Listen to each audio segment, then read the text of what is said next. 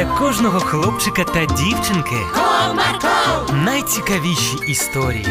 Comarco, Не прогав свій настрій. Comarco. Команда Марка. Привіт! Сьогодні я розповім вам про моїх друзів Костика та Петрика та про війну думок. Цікаво? Тоді слухайте.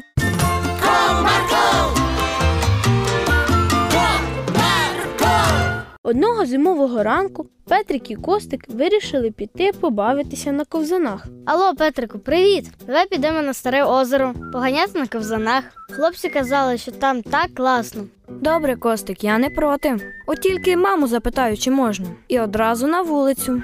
Гаразд, я тебе чекатиму. Домовились, я побіг запитувати. Мамо, можна ми з Костиком підемо на старе озеро? Поганяємо на ковзанах. Петрику, але ж зараз на дворі стало тепліше, і лід став набагато тонший, тому на озеро ходити небезпечно. Ви можете погратися з костиком, але на озеро, будь ласка, не йдіть. Ну добре, мам, я тоді побіг, бо Костик вже мене зачекався. Добре, синку, біжи, але пам'ятай, що на озеро йти не можна. Через хвилину Петрик був уже одягнений. З-під шапки виглядало одне вухо, а під курточкою виднівся край майки.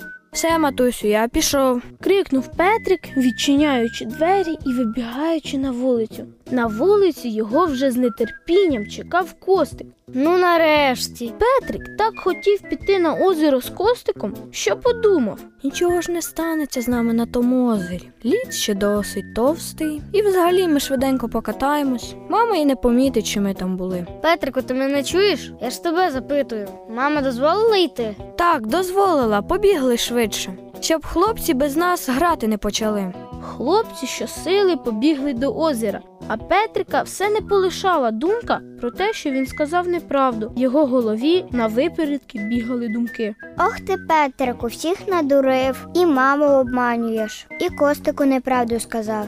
Ну то й що? За один раз нічого не станеться. Подумаєш, Петрику, але ж так не можна. один раз можна.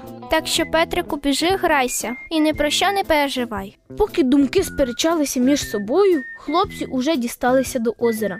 Петрику, давай швидше. та тільки поглянь, як тут круто. От бачиш, нічого не сталося. Промайнула думка у Петриковій голові. Відкинувши всі думки, Петрик почав насолоджуватися своєю прогулянкою з друзями. Все, догнав.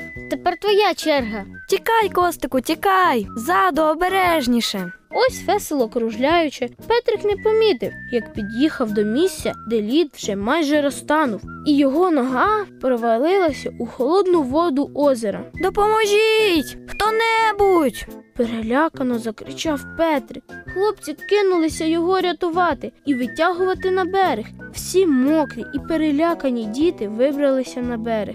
Петрик заплакав, йому було холодно, а ще він переживав за те, що не послухав маму. Петрику, не плач. Давай швидше додому, щоб ти не захворів. Та ти не розумієш. Вибач мене, Костику.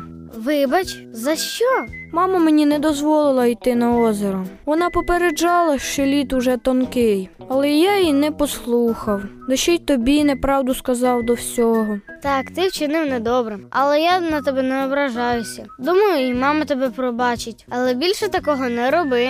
Костик та Петрик мерщій побігли додому. Через деякий час вони вже стояли під дверима Петрикової квартири. Серце від переживань пришвидшено стукотіло. Костик подзвонив у дзвінок, двері відчинилися, і мама здивовано запитала. Хлопці, що з вами сталося? Скоріше заходьте грітися. Чому ви такі мокрі? І Петрик розповів мамі, як він усім сказав неправду і яка пригода сталася з ним на озері. Пробач мене, мамо. Я обіцяю, що я більше так не буду. Я тепер зрозумів, що потрібно слухатись батьків, щоб не сталося лиха. Ох, синку, ти дуже недобре вчинив, але я тебе пробачаю. Ісус нас вчить як пробачати, так і слухатися. Я дуже рада, що ти засвоїв цей урок. А зараз, хлопці, давайте пити чай. Саме нагрівся чайник. Ось так і закінчилася ця історія. Добре, що ніхто не захворів, і ще краще, що Костик та Петрик на усе життя запам'ятали урок, як чинити не потрібно. Бажаю і вам, друзі, завжди слухатися батьків і ніколи не казати неправди. До нових зустрічей! Комарко,